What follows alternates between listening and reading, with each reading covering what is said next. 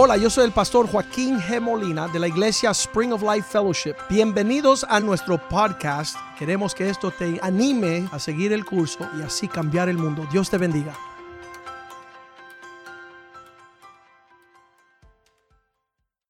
Padre, te damos gracias, oh Dios, por tu misericordia. Te damos gracias, Señor, por tu salvación. Te damos gracias por el sacrificio de Cristo en la cruz, oh Dios, y que tú nos hayas salvado, que tu palabra es lámpara a nuestros pies, luz a nuestra senda, espada de doble filo para penetrar, profundizar y separar el alma del espíritu. Una palabra buena es como una semilla buena, Señor, sembrada en el corazón bueno, en una tierra fértil dará fruto bueno, Señor, y una cosecha que glorifica tu nombre. Pedimos que tú nos dé la habilidad de hacer y, y poner por obra tu palabra, Señor. Que tu voluntad sea una realidad en nuestras vidas, Señor. Que la podamos entender, que la podamos ver desde lejos, Señor. Y ofrecerte a ti nuestras vidas como sacrificio vivo de lo que has hecho en la cruz. Que hoy tu palabra, oh Dios, sea el pan de vida que nutre nuestro espíritu. Que podamos sentarnos a la mesa del Señor y compartir lo santo, lo eterno, aquello que causa que caminemos en tus propósitos. Quita todo lo que es un tropiezo, Señor. Rodéanos con tu misericordia. Que ninguna arma forjada contra nosotros prospere. Que la sangre de Cristo nos guarde nuestra entrada, nuestra salida que aquellos que están de viaje le des misericordia de viajeros para que puedan disfrutar sus familias y regresar pronto, Señor. Gracias que nos encontramos nuestra, nuevamente en la casa de Dios.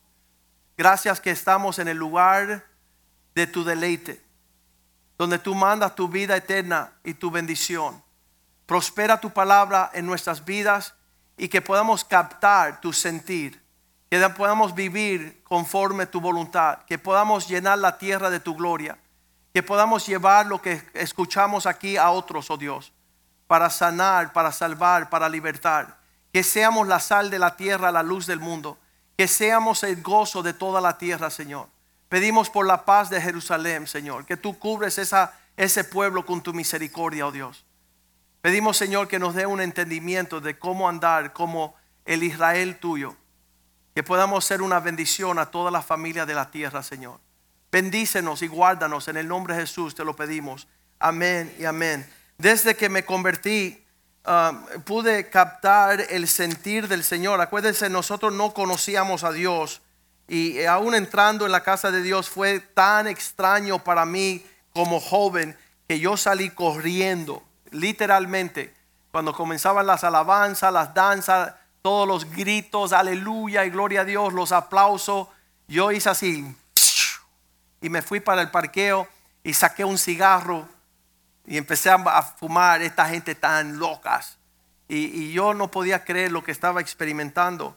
Pero pronto cuando nos acercamos a la casa del Señor, nos dimos cuenta de el sentir de Dios um, tal y como uno va conociendo a las personas y ahí en Éxodo capítulo 4, versículo 5, el Señor dice, no ah, adorarás, no vas a poder, es el capítulo 20, versículo 4, perdón, eh, versículo 5, Éxodo 25. Dice, no te haráis, no te inclinaráis a ellos. Vamos al 4, ya de una vez. No te harás imagen ni ninguna semejanza del lo que está arriba en el cielo, ni abajo en la tierra, ni en las aguas debajo de la tierra. No harás imagen de ninguna cosa, versículo 5, para adorarlas. No vas, no te inclinarás a ello, ni las honrarás, porque yo soy Jehová, tu Dios, fuerte, celoso, que visito la maldad de los padres sobre los hijos hasta la tercera y cuarta generación de los que me aborrecen cuando empezamos a conocer estos atributos del Señor, nosotros decíamos, no sabíamos que Dios era celoso. De hecho, pensábamos que celoso significa aquel que tiene um, eh, una condición emocional diabólica, algo que es de las tinieblas. y cómo Dios se identifica con el celo. Cuando ellos empiezan a escribir la Biblia, obviamente esto es en palabras hebreas y esta palabra celoso significa que se pone rojo.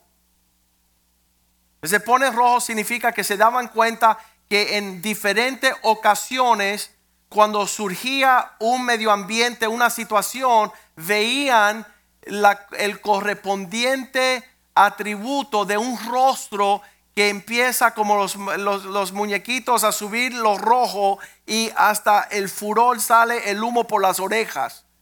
Dios dice, no en, conocerme a mí, y eso es lo que estaba sucediendo. Habían salido de Egipto por 400 años y Dios se estaba describiendo. Habrá oportunidades cuando ustedes empiecen a hacer una imagen o una semejanza de un ídolo, de idolatría, de, de poner algo por encima de Dios, que se notarán y se darán cuenta que el correspondiente emoción de Dios es enojarse y, esto empezamos a conocer este atributo de Dios. Tal y sí que dice que, que habrá una maldición hasta la tercera y cuarta generación de los que cometen esta iniquidad. Versículo 6 nos habla también un poquito diciendo, y hago misericordia. Lo opuesto de misericordia es lo que surge cuando uno tiene una idolatría en su vida en vez de hallar la misericordia de Dios, está provocando Dios a gran ira.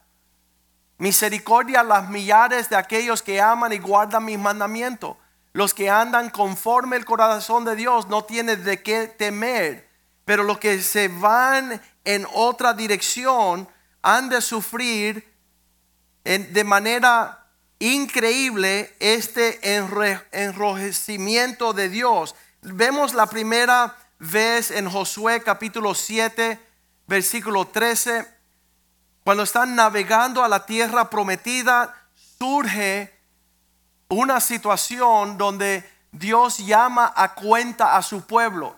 Usted conoce la historia porque uno llamado Acán, en el medio del despojo de la guerra, empieza a guardar plata, oro y un manto de Babilonia que él empieza a atesorar, pero lo hace secretamente, lo hace de forma um, que, nadie se dé cuenta. Y, y, quiero mencionar esto porque cuando tú tienes un ídolo en tu vida, puede ser que tú lo tienes tan bien escondido que nadie se dé cuenta. En este caso, él lo había escondido debajo de su tienda de campamento, debajo de su casa. Había hecho un hoyo y ahí tenía sus sus prioridades y, su sentimiento de afecto hacia objetos que no eran Dios. Y todos los seres humanos um, tienen la tendencia de, a lo largo del tiempo, empiezan a levantar, y, y le voy a decir bien fácilmente, donde usted ocupa la mayoría de su tiempo y sus pensamientos. ¿Dónde tiene usted la mayoría de la prioridad y lo que le llaman uh, en inglés the pursuit, lo, lo, que te llama la atención con más frecuencia. Eh, Dios sabe eso. Um, dice que esa palabra celoso se ve en, la, en el rostro de cada esposo cuando la relación con su esposa se compromete. El libro de Oseas donde dice que, que él la deseaba a ella, pero ella seguía corriendo a su amantes. Todos los esposos saben dónde la esposa está siendo llamada y eso causa un, uh, un celo en el corazón de su esposo. Y es similar lo que Dios está diciéndole a su pueblo. Yo soy un Dios celoso. Yo no voy a soportar que usted tenga algo que tenga mayor llamado, prioridad de tiempo y valor que a mi persona. Dios espera completa y exclusiva devoción para aquellos que no conocen. Porque yo sé que nosotros nos criamos en mi casa con Santa Bárbara, San Lázaro, hubo por ahí figurines y, estos dioses no son tan celosos. Yo veía que San Lázaro le prestaba el tabaco a Santa Bárbara. Y por ahí San, San Lázaro recibía los kilos que le tirábamos a la Santa Bárbara. Y entonces ellos se contra ellos eh, conviven en paz, pero no el Dios de Israel. El Dios de Israel, yo soy uno solo, a mí solo me adoraréis. Y cuando algo viene a, a probar ese sentimiento, Dios defiende con gran ira para aplastar cualquier cosa que se levante a llamar nuestra atención y nuestra gloria. Y obviamente que cuando uno está en la verdadera búsqueda de este Dios, Él empieza a decirte, lo que estás haciendo no es a mi agrado. Y Él se da cuenta cuando se levanta algo en nuestro corazón, y esta mañana estaba usando yo eso, y decía, mira, esto nadie va a saber, que es lo más precioso que yo tengo. No lo dejo que nadie sepa, nadie lo puede mirar. Eh, de noche me pongo eh, y me hinco y lo alabo y digo, mira, esto es mi vida, lo tengo. Y, estos son los ídolos en nuestras vidas representados por un millar de cosas que tratan de robar nuestra adoración, nuestra devoción, nuestra atención, nuestra prioridad. Ah, diferentes ah, aspectos, yo me daba cuenta que yo, yo, me graduaba de abogado y salí, y, y, antes así tenía la misma edad de Nick y de Joshua, y salí, me compré un carrito, mi primer carrito, y yo decía, qué rico, tengo un carrito nuevo y, bien lindo, deportivo. Y, tenía cuero adentro, wow, olía el cuero. Y, yo decía, qué rico. Y, Dios me decía, yo manejando a mi, a mi trabajo, Dios, Dios me decía, buenos días Joaquín, buenos días, papá Dios, ¿cómo está? Y decía, ¿sabes qué? Yo no te di ese carrito. Sí, pero lo conseguí barato. Y uno empieza ahí a jugar con Dios y, y, forcejar y dice, sí, pero yo no te lo di. Sí, pero lo necesito, le dije yo. Y entonces él dice así, pero yo nunca he sido mezquino contigo. Yo siempre he sido amplio, abundante, te he dado todas las cosas. Y tú, yo me doy cuenta, él, él me decía a mí que yo tomé algo. Y con Dios no se toma, con Dios tú abres la mano y Dios te bendice, Dios te prospera. Y Dios dice, yo sé que tú lo tomaste, pero yo no te lo di. Y yo le decía, sí, pero los clientes me van a, me van a apreciar que tengo un carrito lindo. Tenía yo todas las justificaciones para meter eso en mi vida y Dios me insistía todas las mañanas por seis días, yo no te di ese carro. Y entonces yo a la semana lo vendí.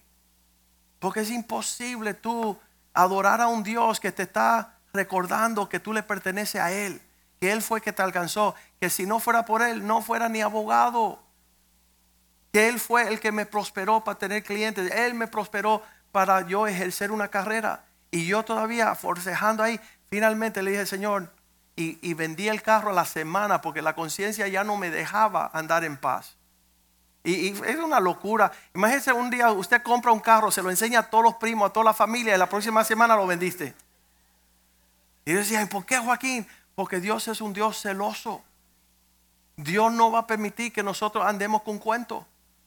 Um, vendí el carro y volví a uno viejito y estaba en paz, pero ya no tenía la voz que me decía nada. Y al año llegó ahí un, una, ¿cómo se llama eso? Una grúa con un carro del año, un Cadillac blanco, resplandeciente, los cueros adentro y una llave de oro y me los regalaron. Qué tremendo es Dios. Dios no le importa que tú tengas cosas, es lo que le importa que las cosas te tengan a ti. Que tú puedas tener una relación amplia con el Señor para que veas que Dios te va a renumerar y bendecir a niveles que tú ni sueñas cómo lo va a alcanzar. Pero no va a ser en base de levantar altares. Aún en el caso este de Acán, él estaba en el medio del despojo y él y nosotros que somos el pueblo de Dios estamos en aumento. Hemos regresado nuestro matrimonio, nuestros hijos, tenemos trabajos, pero que ninguna de esas cosas sea nuestro Dios. Que tú no quites tus ojos del Creador, de adorarlo y darle a Él lo mejor para ponerlo en su creación y empezar a tratarlos a ellos como si fueran dioses. En prioridad, en valor, en búsqueda. Dios es celoso con esas cosas y, celosos de manera de provocarlo a la ira para un trato que, va a dejar saber que Él es un Dios celoso. Nosotros no tenemos, la gente dice, tu esposo es muy celoso, sí, no te metas conmigo. ¿Por qué? Pues es un Dios celoso también. Y, y está pendiente. Y, y nosotros que conocemos y hemos aprendido este aspecto de Dios, quizás me estaba diciendo una persona, ay pastor, nunca yo te he escuchado predicar esto. Y es verdad. Nunca yo lo he enseñado como lo estoy enseñando hoy, pero les diré algo, la experiencia la tengo desde el principio. Y es una área que yo considero sagrada de parte del Señor. Igual que nadie se meta con mi esposa, nadie se mete con la esposa de Dios. Nadie puede entrar en ese, en ese territorio de, de, una devoción o de una alianza dividida donde Dios no muestra soberanamente el celo que Él tiene por su pueblo. Y, hay personas que, que, no entienden y profieren tan, tantas cosas que no, no puedo ni describir. Pero vamos a ver un poquito aquí. Josué 7:13. Dios le está explicando al pueblo. Dice, mira, quiero que se levante y que todo pueblo se santifique. Santifica al pueblo. ¿Sabes lo que estaba diciendo Josué? Eliminen todo lo que pueda ser considerado como un posible levantamiento de algo que esté por encima del Dios de Israel. Si tú levantaste algo y lo tienes como precioso, como ah, cosa devota, devota, ponlo debajo de Dios. No juegues con que Dios venga. Dice, santifica el pueblo y di, santificaos. Porque mañana, para mañana, porque Jehová, el Dios de Israel, dice así. Anatema hay en medio de ti, Israel. No podrás hacer frente a tus enemigos hasta que hayas quitado el anatema de en medio de vosotros. Si tú tienes algo en tu vida que tú estás dándole el crédito mayor que Dios, quítalo ahí. ¿Por qué? Porque nada vas a recibir. No vas a poder pelear tus batallas. ¿Por qué? Porque el Dios que tú has levantado en tu corazón tiene ojos, mas no ve. Oído tiene, mas no oye. Manos tiene, pero no pelea. Pies tienen, pero no saben karate. No pueden defender. Cuando vas a la batalla, no serás librado de tus enemigos. Entonces, en las cárceles ellos hacen lo mismo, se llama lockdown. Lockdown es que van a entrar al campamento y van a ver todos los secretos para ver lo que estás ocultando. Y si estás ocultando algo que no debe de estar ahí, vendrá todo el peso de la ley contra ti. Y él está diciendo al pueblo, mañana asegúrense que hasta que no quiten lo anatema lo que no le agrada a Dios de vuestro medio, no van a poder librar batalla contra vuestros enemigos.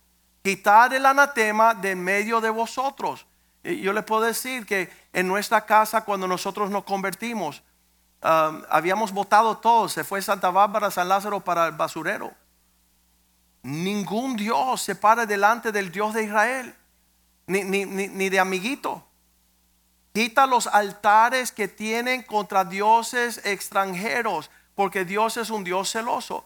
Y mi hermanito tenía 14 años, el, pastor Jules, el profesor, el doctor, y él decía, ¿sabes qué? No han terminado de votar todos los, todos los enemigos del campamento, todos los anatemas. Y dijeron mi padre y nosotros decíamos, ¿y qué qué? No, ahí debajo, ahí en la esquinita escondido, hay como 10 botellas de licor, de ron, de vino, de cuánta cosa había. Y, mis padres y nosotros decíamos, si ese no es el enemigo de nuestro campamento, de hecho están ahí pero ni se usan. Una vez al año quizás, una fiesta, pero yo dice, yo sé que ustedes no lo usan, pero yo estoy tomando de los nueve añitos. Pues yo me he metido en esas botellas y si ustedes no botan esas cosas van a tener un hijo alcohólico y ni lo saben. Porque los enemigos vienen a destruir nuestras familias aunque tú no lo sepas. Y entonces no es de una cosa de una vez al año, es que te van a llevar preso, esclavo a uno de tus, los más preciosos, los pequeños. Y entonces cuando Cristo entró a nuestra casa, todo se fue. todo lo que no agradaba a Dios, las vestimentas, las actitudes. Yo me acuerdo, yo tenía una colección de música rock que era tremenda. Yo tenía toda la música y el Señor dice, ¿sabes qué? No vas a cantar más esas canciones. Y si tú le haces la pregunta, ¿y por qué? Porque Dios es celoso. Dios no va a compartir tu forma de alabarle tampoco. Dios quiere todas las alabanzas a su persona. Isaías 42, 8 dice, yo soy el Dios y mi nombre. Yo Jehová, este es mi nombre y a otro no daré mi gloria, ni mi alabanzas o esculturas. Yo no voy a permitir que tú tengas nada que sea semblante de nada precioso en tus medios. Entonces empezamos a quitar todos los cuadros, empezamos a quitar todas las pinturas y empezamos a poner los versículos bíblicos del Señor. Empezar a dejar saber que todo nuestro hogar era pertenencia de un Dios celoso. La gente dice, es fanático, no es más que fanático. El fanático te deja aplaudir, él te va a aplastar. Es algo que es extremadamente importante que eso entre a tu espíritu y que tú sepas que Dios no va a eh, compartir su gloria. No, y a otro no daré mi gloria. No voy a compartir que alguien diga, ay, qué linda tal cosa es la que te tiene. No, el que me tiene es Dios. El que me guarda es Dios. El que me prospera es Dios. El que yo le sirvo es Dios. El que tiene mi devoción es Dios. Porque en el caso de Acam dice que, que en el medio del despojo, él empezó a ver cosas llamativas. Vamos allá a Josué 7:13. Dios le está diciendo mañana santificar el campamento, pues yo ah, ah, veo que hay algo indebido en vuestro medio y no van a poder enfrentar las batallas que quedan hasta que haya sido quitado el anatema de medio de vosotros. Versículo 19, finalmente Josué le dice a Can, hijo mío, dirige la centralidad de tu existencia para que la gloria de Dios sea el centro de todo. Él es Jehová, Dios de Israel, y dale a Él alabanza y declárame ahora lo que has hecho y no me lo encubras. Las cosas secretas han de ser manifiestas por la luz. Dios es celoso por estos asuntos. Las personas piensan, ay pastor, ese es el Dios del Viejo Testamento. Verá qué feroz es, versículo 20, cuando Acán admite, respondió a Josué Acán diciendo, verdaderamente yo he pecado contra Jehová, el Dios de Israel, y así y así he hecho. Versículo 21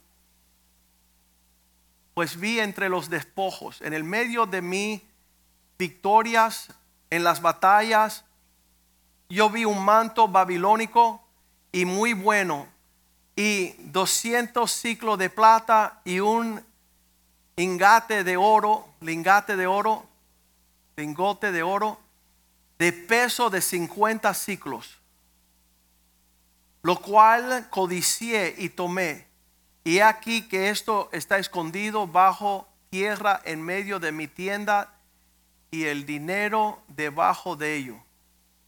Hizo allá un altar a estas cosas bajo su tienda de campaña y, estaba oculto, estaba escondido. Casi siempre en el medio del pueblo de Dios se levantan estos ídolos. Estaba compartiendo esta mañana que cuando yo gran, gran alcance acontecimiento, graduarme como abogado y después trabajar 10 años, estuve próspero, estoy en la cima de mi carrera y Dios es el que me dice, dame de regreso tu carrera. Y yo podría hacer, y Él no te lo pide como que dámelo, te mato, sino que Él dice, ¿sabes qué? Si me lo das, vas a ver más de mis misericordias sobre ti. Ya eso sirvió una etapa de tu vida donde yo te bendije por ahí, pero yo soy tu bendición, no la carrera, yo soy tu Dios, no tu alcance. Y eso es lo que estaba sucediendo aquí en la vida de Acam. Él pensaba que en el medio del despojo había algo suficiente para quitar la mirada y ponerlo en ese objeto y ahora eso es Dios. Eso es tu prioridad, esa es tu devoción, ese tu tu corazón está allí. Y sabes, eso es una cosa creada, pero el creador es aquel, lo cual tus ojos nunca deben de quitarse porque yo, yo me daba cuenta, yo decía, Señor, si yo no sabía ni leer ni escribir, cuando tú permitiste ser abogado y tú me entrenaste y tú me diste tantas victorias, ahora que soy hábil en esta carrera, yo no puedo agarrarla y fingir y, decir, no, yo, yo no quiero, yo no quiero dejar esto porque es mi porvenir, es lo que va a bendecir a mis hijos, eso es lo que va a prosperar mi casa. No, tú eres mi prosperidad. Tú eres el que me lleva adelante. Tú eres el, mi proveedor. Tú eres el Dios de Israel, Abraham, Isaac y Jacob. Tú eres el Dios de dioses. Y entonces empezamos a codiciar las cosas en el medio del despojo. Versículo 22 um, dice que él fueron a sacar, Josué entonces envió mensajeros los cuales fueron comendados a la tienda y aquí estaba uh, escondido en la tienda el dinero debajo de ello. Versículo 24. Entonces Josué y todo Israel con él tomaron a Acam, hijo de Sera, el dinero, el manto, el lingote de oro, sus hijos, sus hijas, sus bueyes, sus asnos, sus ovejas, su tienda, todo cuanto tenía y lo llevaron todo al valle de Acor. El valle de Acor se conoce como el valle de lágrimas. Qué triste que Dios te lo dio todo y ahora tú dices que no tienes tiempo de servir a Dios. Ahí esta semana le preguntaron, ven acá, ya que Dios sanó tu matrimonio, te devolvió tu familia, te dio un trabajo, estás próspero, ¿por qué tú no sirves a Dios? Y él dice, bueno, lo estoy, estoy orando, estoy pensando, tú no estás haciendo nada. Es triste que Dios a cambio de nada te lo da todo y tú todavía tienes excusa por no servirle, por no hacer de Dios tu prioridad, de tus fuerzas. ya que tienes fuerza, tienes propiedad, tienes una esposa, tienes hijos, no te mereces nada y Dios todo te lo dio y todavía tú no encuentras ocasión para darle a Dios lo mejor, porque ahora tú tienes el altar del trabajo, el altar de la, de la cuenta bancaria, de las inversiones, tú tienes todos esos altares y ellos tienen tu ocupado tu, atención, tu valor, tienen tu, enfoque, tiene, tiene um, tu prioridad. Las emociones tienen ahí en esas cuestiones que se han levantado por delante y por encima de Dios. Versículo 25, cuando lo apedrearon, a todas estas familias y le dijeron Josué, ¿por qué nos ha turbado? Túrbete ahora Jehová en este día. Y todos los israelitas lo apedrearon y quemaron después de apedrearlos. Versículo 26. Y levantaron sobre él un gran monte de piedras que permanece hasta hoy. Y Jehová se volvió del ardor de su ira. ¿Viste, viste el sentimiento de su celo el, ardor de su ira, es la expresión, y por esto aquel lugar se llama el Valle de Acor hasta hoy, Valle de Lágrimas. Cuando estamos viendo esta provocación de parte de este hombre, Salmos 78, 58 dice, y ellos le provocaron, ellos le provocaron a ira por causa 78, 58. Le enojaron con sus lugares altos. Eh, mira, igual que yo nunca he predicado un mensaje como este, es triste en tiempos modernos que las personas piensan que ahora hay un moratorium donde todo el mundo puede levantar cosas por encima de Dios. Yo observando en la, en la celebración de mis 27 años con mi esposa, y estábamos sentándonos en estos restaurantes y, yo miraba al costado y decía, yo me doy cuenta que no hay temor de Dios en la mirada de nadie. Nadie está a cuenta con Dios en nuestra generación. Realmente es como los días de Noé, que todo el mundo fue llevado por el diluvio y solamente quedó una familia.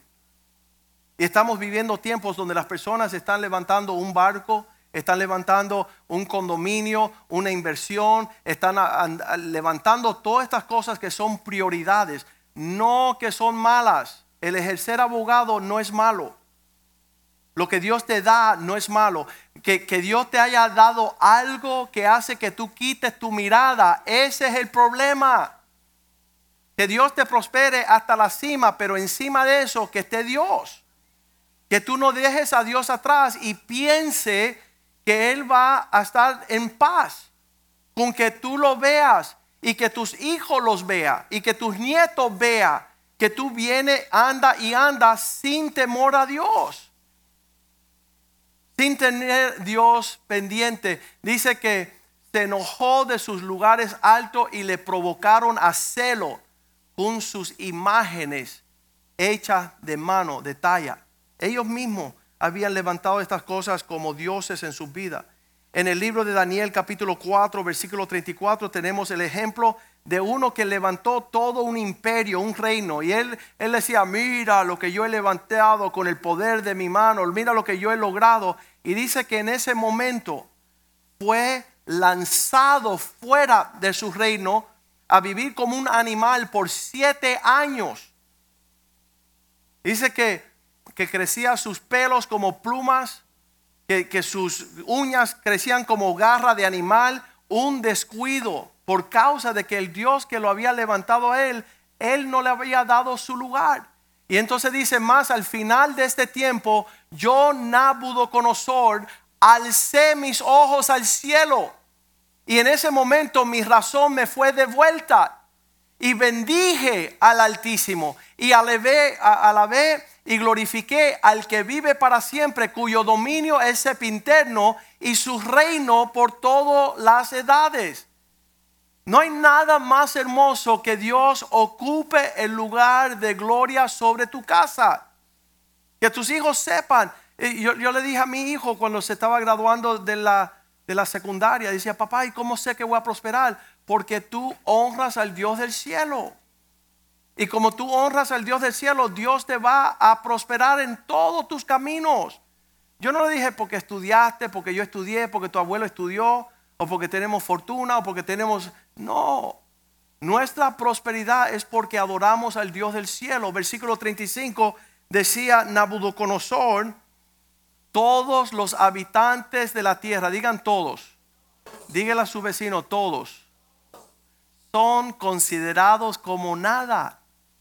¿Cómo se infla el hombre como un sapo? Dios lo bendice un poquito y ya.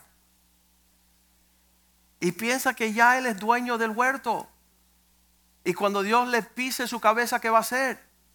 Va a estallar. Y Él se da cuenta, todos los habitantes del cielo son como nada. Y Él hace según su voluntad en el ejército del cielo y en los habitantes de la tierra. Y no hay quien detenga su mano para decir, ¿por qué lo hiciste? ¿Por qué mataste a Can y a su esposa y a sus hijos y sus nietos y su buey y su asno? Y porque Dios hace lo que Él quiere hacer y no hay mayor furor. Quiero que entiendan eso. Es algo que sale de Él hacia esos objetos que están levantados como idolatría. Eso que tú pones por encima de Dios, sea lo que sea, la descripción la vamos a escuchar después. Pero nadie le hace la pregunta, ¿por qué estás haciendo o no haciendo? Versículo 36 termina diciendo, ¿por qué? Por, e, por este ser el esquema, en el mismo tiempo mi razón me fue devuelta y la majestad de mi reino, mi dignidad y mi grandeza fueron a mí y mis gobernadores y mis consejeros me buscaron y fui reestablecido en mi reino y mayor grandeza me fue añadida. El hecho de que Dios te está subiendo no causa de que lo que sube es objeto de tu ascensión. Tú sigues sirviendo al Dios que te lo dio. Y si sube otra cosa, tú no pones tus miradas aquí. Hoy mira, estoy ganando dinero. Hoy tengo un puesto. Hoy mira el carro que manejo. No. Sigue mirando hacia el Dios que te bendice para que más grande sea tu alcance. Mayor, mayor sea tu prosperidad, será añadida. Entonces, en todo lo que estamos leyendo, podemos ver que la gente me dice, no, pastor, pero, ¿sabes? Tú te mantienes demasiado en el Viejo Testamento. Entonces vamos al Nuevo Testamento. Vamos a 1 Corintios 10, 22, donde Pablo hace la misma pregunta. Y él conociendo al Dios de Israel, él la pregunta que hace, ¿por qué provocaremos al celo al Señor? Nuevo Testamento y uno de los, de los apóstoles, el apóstol Pablo, está diciéndole a la iglesia de Corintio, ¿por qué va a presionar ese botón para provocar a Dios a celos? será más fuerte que Él?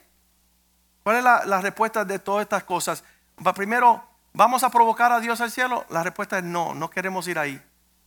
Aunque nosotros estamos como siervos de Dios y yo conozco el celo del Señor, cuando yo veo la necesidad de algunos hombres y mujeres y familias, yo digo, oh no, oh no.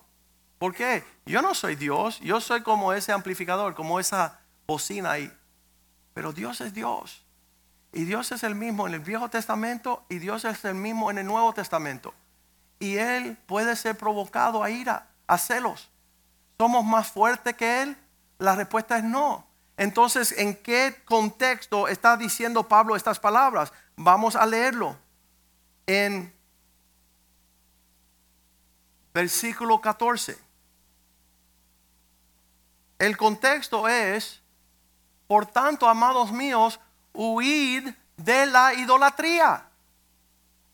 No queremos provocarlo a celos, no queremos mostrarnos más fuerte que Dios, entonces huyan, no tengan que ver con este comportamiento idólatra. Y, eso es algo que eh, nuevamente yo he visto toda manera de idolatría. Ah, yo creo que era uno de los pastores que decía que le regalaron una Biblia y, él tenía idolatría por la Biblia. Nadie puede tocar mi Biblia. Y yo, esto para mí. Y, era una, un afecto no normal. Y sea un carro, sea, sea cualquier cosa. En casa puede haber un esposo que diga, nadie se sienta en mi silla. Este es el trono de, de Nabucodonosor. No, no. Deje de levantar esa altitud, de levantar algo por encima de lo sagrado, de, lo que le pertenece al nuestro Creador.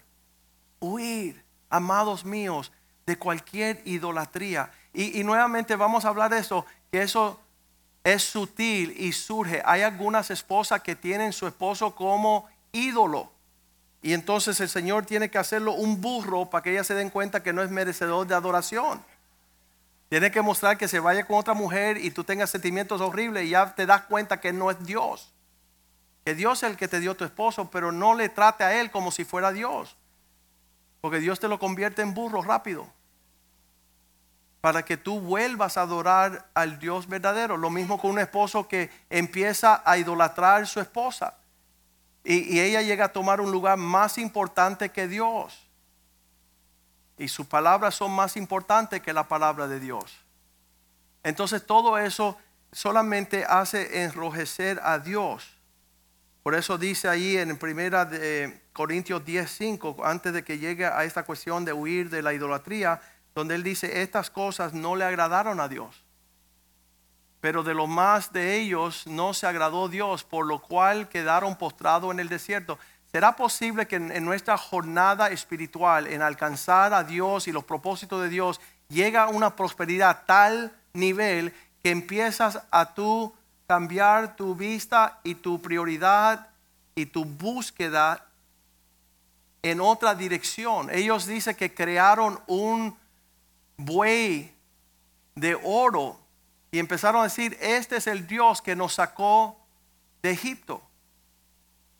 Y, hay personas que dicen que, fue una carrera o que fue una inversión o que fue un, um, familiar. Y empiezan a crear un altar allí hacia una situación que se van a dar cuenta que no es Dios. Y en los celos del Señor provocan a Dios a ira. Versículo 6. Estas cosas sucedieron como ejemplo para que nosotros, para que no codiciemos cosas malas como ellos codiciaron. No está deseando lo que Dios no desea para nosotros. Versículo 11, estas cosas sucedieron como ejemplo y están escritas para amonestarnos a nosotros a quien ha alcanzado los fines de los siglos. Quiere decir que los finales de los tiempos, esto va a ser mayor y mayor tropiezo para que las personas no alcancen el propósito de Dios. Versículo 12, por eso Ah, cuídense. Piense aquel que está firme, mira que no, no caiga. Y, ah, e, es bien fácil ver que diferentes áreas Yo tengo pastores que sus ministerios han llegado a ser levantados por encima de Dios. Ellos piensan que, que tener un ministerio, tener el gran nombre, que esa es la cosa que tienen que servir y desatienden al Dios de Israel. Dios eh, tiene eso pendiente para nosotros para poder evitar quedar postrado en el desierto. Es súper importante, vemos allí Filipenses 1:20, que Pablo tenía el sentir conforme a mi anhelo y esperanza de que en nada seré avergonzado. Antes bien, con todo confianza, como siempre, ahora también será magnificado Cristo en mi cuerpo, o por mi por vida y por muerte. Sea lo que sea que está sucediendo en nuestras vidas, el que tiene que ser engrandecido es Cristo. Él, es la muestra de todo lo que nos está sucediendo en nuestra vida, nuestra devoción, nuestra prioridad, nuestra búsqueda es en pos de Él. Versículo 21. Porque para mí el vivir es Cristo y el morir es ganancia. Que yo pueda alcanzar todo lo que Dios tiene en haberme alcanzado. Segunda de Corintios 11:2, uh, muchas personas se enojan porque el pastor se hace un poco celoso igual que Dios. Y celoso en el sentido que cuando yo veo una persona que tiene una prioridad por encima de Dios, yo empiezo a temblar. Y, obviamente con el sentimiento de que no es justo la persona que Dios se ha acercado a su vida y le ha restaurado el matrimonio, ha sanado sus hijos, restauró sus finanzas, empiezan a prosperar en sus trabajos y después tienen la justificación, actúo como, como que Dios no fue parte de esta situación. Un hombre me dice, ahora que está en pleitos, dice, oye pastor, ¿tú crees que yo vaya a prosperar en este pleito que tengo? Y yo le dije, depende. Y él dice, ¿depende de qué? Y le digo, depende si te arrepientes. Ah, mira tú ahora de nuevo. No le digo no. Hechos 3:19 dice que si tú te arrepientes vendrán tiempos de refrigerio. Pero si tú no te arrepientes, entonces obviamente que Dios no va a compartir su gloria. Tú no vas a decir que saliste del pleito porque tuviste un buen abogado o un buen contador o un buen médico. Dios es celoso para saber que cuando Él viene sobre tu vida y pone su nombre allí, él está velando cómo tú tienes tus pisadas dirigidas para que todos sepan el Dios tuyo cuál es. Y, y, la mayor bendición que hay en tu casa, que tus hijos sirvan al Dios de sus padres llamado Dios de los ejércitos, el Dios de Israel. Así que arrepiéntense y convertidos para que sean borradas vuestros pecados, para que vengan tiempos de Ah, de la presencia del Señor tiempos de refrigerio. Cuando tú andas en una, en una relación con Dios, una convivencia donde tú le das a Dios su lugar, todos, tu esposa, tu esposo, tus hijos ven en aumento tu gloria. Y cuando tú quitas tu mirada de Dios, igual que Pedro, en el medio de las olajes, empieza a hundirte, hundirte, hundirte. Hoy Dios te dijo, vuélveme al centro de tu devoción. Vuelve al centro de tus prioridades y de tu búsqueda para que puedan ver tu, ¿cómo le dicen? Tu, tu proceder. Para que vean pues, tu prosperidad. Para que vean que cuando tú tienes tu mirada puesta en alto al Dios de las alturas, entonces todos te vendrán eh, de forma de sanidad. Cuando yo estoy leyendo estas cosas, las personas mm, yo, yo empiezo a preocuparme. Segunda de Corintios 11:2, Pablo dice, yo tengo el mismo celo. No, no, no, yo, yo no puedo ser el pastor de una familia que yo conozco su trasfondo, que quieren olvidarse que Dios existe. Y quieren olvidar que Él es el centro de la devoción y de la búsqueda y de la prioridad. Porque os celo con el mismo celo de Dios. Pues o he desposado con uno solo esposo. para presentarte como una virgen pura a Cristo. La relación que uno demuestra con Cristo como su esposo va a determinar la prosperidad de ese hogar. Y cuando hay cosas que se levantan, que tienen mayor prioridad, mayor alcance, mayor sacrificio. Yo me acuerdo cuando yo tenía más o menos unos 21 años, ya estaba trabajando um, bastante para poder pagar unas taquillas. Las taquillas son los boletos de entrada del equipo de los Dolphins. A mí me encantaba, era fanático de ese deporte. Y yo fui y sacrifiqué mil dólares. Oye, mil dólares en esos tiempos eran un millón para mí. Y yo tomé y acudí todo eso y fui y compré todos los boletos de toda la temporada. Imagínate el que, el que está arriba y que ve que la gran tesoro, la caja de tesoro la vacié y él dice, wow, mira, qué listo, él tendrá un nuevo amor en su vida. Y dice así, los Dolphins. Y Dios dijo, no. ¿Por qué? Porque soy Dios celoso. En una época donde tú no tienes ni un chícharo, ni un frijol, tú no puedes agarrar todo lo que tienes, ir en pos de esa prioridad. ¿Y por qué? Porque soy un Dios celoso.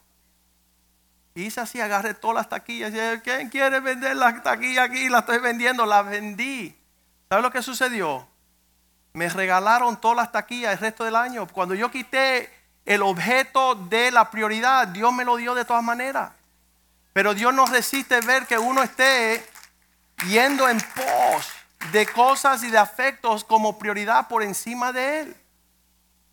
Y entonces Dios es Dios bondadoso para darnos a nosotros todas las cosas. Aquí dice versículo 3, te desposee a un solo esposo, pero temo que como la serpiente con su astucia engañó a Eva. ¿Qué le, ¿Qué le hizo la serpiente a Eva? Le dijo a ella, yo te voy a dar todas las cosas. Ya Dios se la había dado. Qué engañoso es el mentiroso. Uno sacrificando todo lo que tiene para alcanzar lo que Dios ya te dio. Lo que es, Él desea tu devoción, tu prioridad.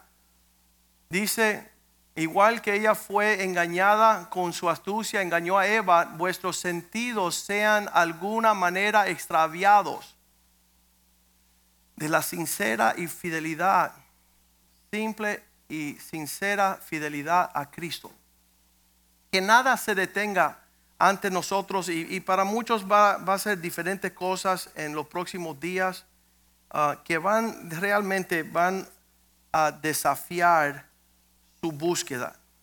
Colosenses 3:5 dice, hacer morir las tendencias que tienen en la tierra, lo terrenal en vosotros, la fornicación, la impureza, las pasiones desordenadas, malos deseos, avaricia, todo esto es idolatría. Todas estas cosas vienen por encima de lo que Dios tiene que corresponder en nuestras vidas. Y Él dice hacer morir.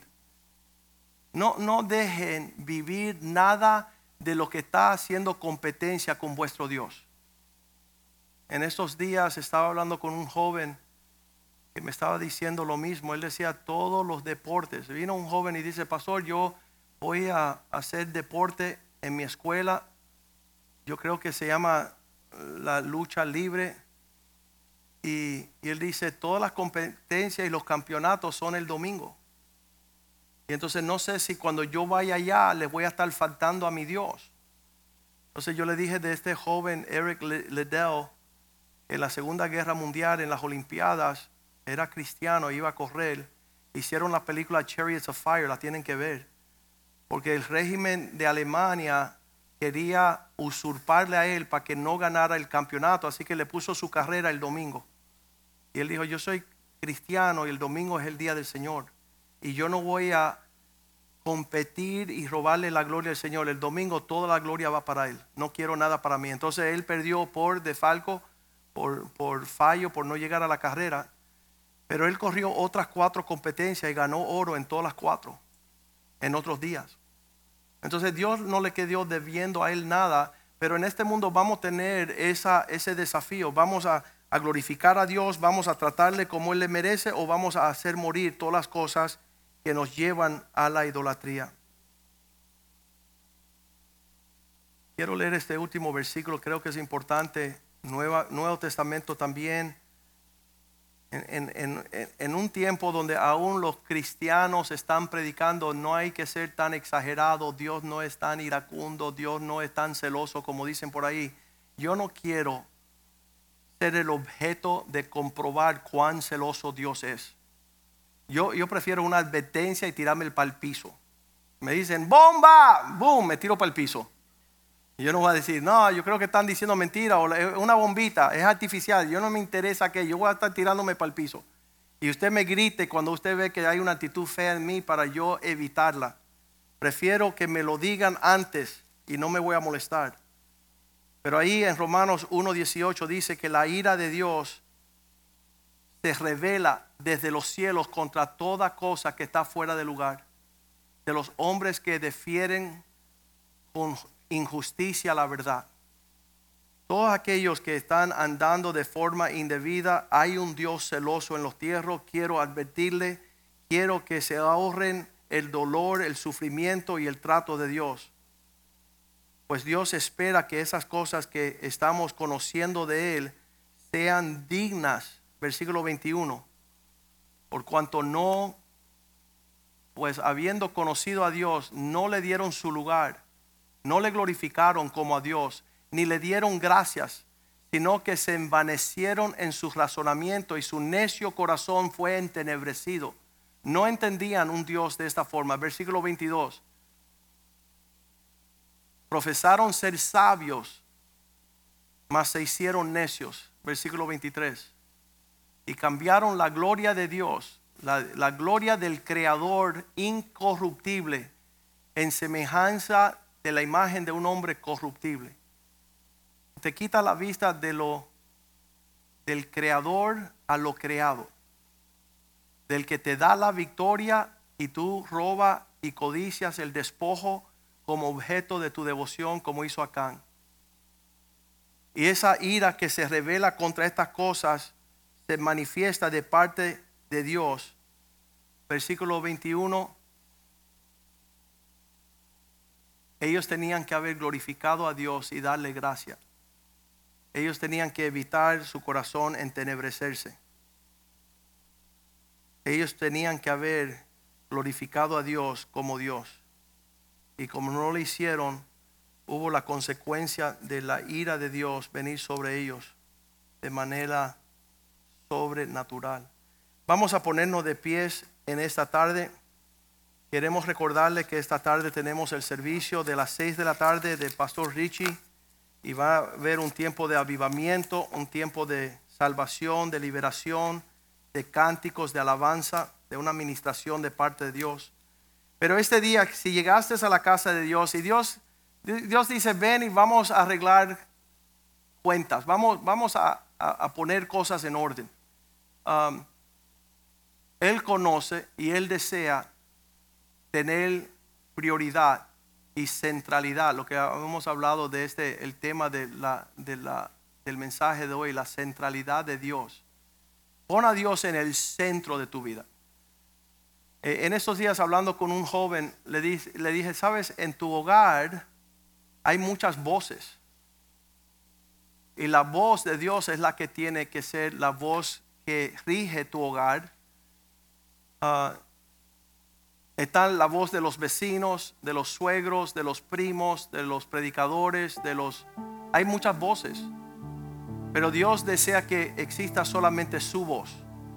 Y que todos estén buscando la voz de Dios en su hogar para que esto los lleve a ustedes a una unidad. Hoy día hay una familia que estuvo aquí por 10 años. Los hijos estuvieron aquí hasta los 10 años y después se fueron. Y, y hoy día su hijo mayor está afectado con, con vicios y con ataduras. Ellos se fueron aquí porque decían que, que esto era un lugar muy rígido, muy difícil. Pero ahora están en garras de la esclavitud del pecado. Ahora están en garras de aquellos que llevan muerte. Y, realmente Dios cuando habla una prédica como habla esta mañana, Él desea que nosotros llevemos todo a la prioridad de que Él sea preeminente en nuestro hogar. en nuestro matrimonio, en nuestras finanzas. Eh, No, no ocasiones que, que un día tú digas, lo único que tengo yo es dinero, porque eso te hace un miserable. Dios te quiere dar cosas que no se compran ni con dinero. Son mucho más preciosas que el oro y la plata. Um, el principio de la prosperidad y la bendición que Dios tiene para su pueblo mucho por encima supera lo que este mundo está yendo en pos. Y entonces por eso Él dice, ¿sabes qué? Acaben con todo lo que se levanten como Dios en medio de vosotros, porque estas cosas no son Dios. Y en el día de la batalla no van a poder librar batalla. Pero Dios nunca ha perdido una batalla. Dios nos defiende, nos ama, se entrega por nosotros totalmente. Lo tenemos como ejemplo en Cristo en la cruz. Señor, te damos gracias por tu palabra esta mañana. Queremos volver a ti, como dijo Josué al campamento, santificar el campamento. Que significa saca todo lo que no es Dios. Quiten todos los altares, pues Dios es un Dios celoso. Quite lo oculto. Quite esas prioridades y adoración privada a objetos que no son Dios. Puede ser un hijo o una hija, puede ser un esposo una esposa, puede ser un nieto, puede ser un sobrino, puede ser una nieta, puede ser una sobrina, puede ser una carrera, la confianza de un éxito profesional, de un estudio, de un alcance académico. Señor, queremos, Señor, tumbar los altares de los dioses ajenos y que tú tomes centralidad en nuestro corazón, en nuestra mente. Porque ¿quién es Dios como nuestro Dios? ¿Debajo de qué sombra podemos ampararnos? ¿Dónde podemos buscar ayuda? ¿Qué Dios podríamos invocar que no sea el Dios de los ejércitos? Queremos, Señor, que sepas que nuestra devoción, la prioridad de nuestros pensamientos, nuestras palabras, nuestros hechos, nuestras finanzas, están rendidos a los pies de Cristo. De Él proviene todas las cosas. En Él hay sanidad. En Él hay poder. Él nos libra de nuestros enemigos. Él guarda a nuestros hijos. Él mira nuestra entrada y nuestra salida. Él nos bendice, Él pelea nuestras batallas. Él confronta a nuestros enemigos, Él nos dirige. Él tiene ojos que ven y oídos que escuchan. Él tiene corazón para comprender y sentir lo que estamos sufriendo, lo que estamos padeciendo.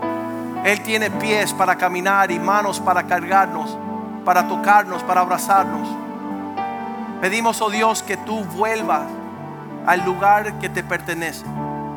Que tú seas Dios supremo sobre nuestro hogar, sobre nuestra familia, sobre nuestro futuro. Ayúdanos a adorarte, glorificarte, magnificarte. Acordarnos de ti en tiempo y todas las temporadas, oh Dios.